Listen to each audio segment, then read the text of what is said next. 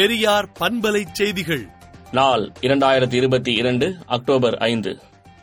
பள்ளி குழந்தைகளுக்கு காலை சிற்றுண்டி முதல் வழங்கும் திராவிட மாடல் அரசு கருணை பொழிந்த வள்ளலார் காண விரும்பிய அரசு போல் செயல்பட்டு வருவது, வள்ளலாரின் விழாவை வினையாக்கிய செயல் திட்டம், ஜாதி மதவெறி மாயட்டும், வள்ளலாரின் கருணை மழை நாடெல்லாம் வெள்ளம் என பாயட்டும் என்று வள்ளலாரின் பிறந்த நாளில் உறுதியேற்போம் என திராவிடர் கழக தலைவர் ஆசிரியர் கி. வீரமணி அறிக்கை விடுத்துள்ளார்.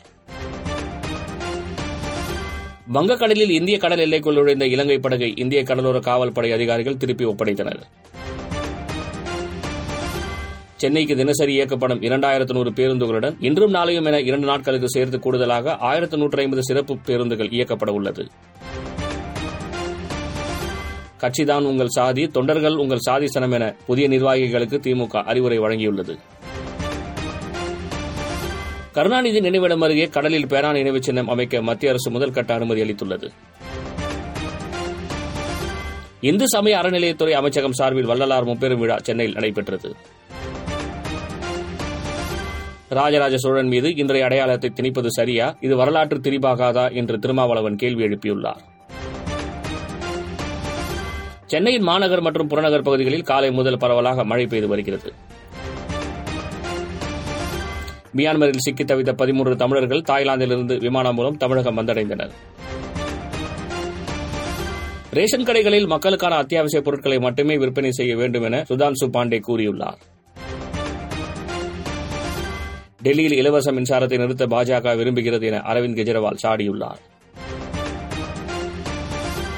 காஷ்மீரில் வாக்காளர் பட்டியல் தயாரிப்பு பணி நிறைவடைந்ததும் வெளிப்படையான முறையில் தேர்தல் நடத்தப்படும் என மத்திய உள்துறை அமைச்சர் அமித்ஷா கூறியுள்ளார்.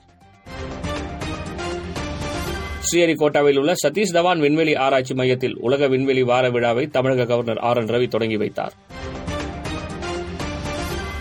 சிபிஐ நடத்திய சோதனையில் ராஜஸ்தானிலிருந்து 1.5 கோடி ரொக்கம், 1.5 கிலோ தங்கம் பறிமுதல் செய்யப்பட்டுள்ளது.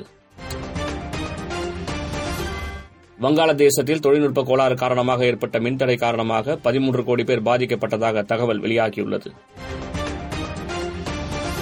ரஷ்யாவுக்கு எதிரான போரில் உக்ரைனுக்கு ஆயுதங்கள் மற்றும் வெடிப்பொருட்களை வழங்கிய சர்ச்சையில் பாகிஸ்தான் சிக்கியுள்ளது.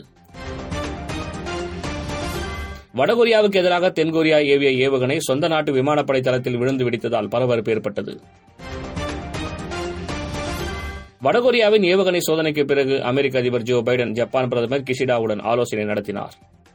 விடுதலை நாளேட்டை விடுதலை.in இணையதளத்தில் படியுங்கள்.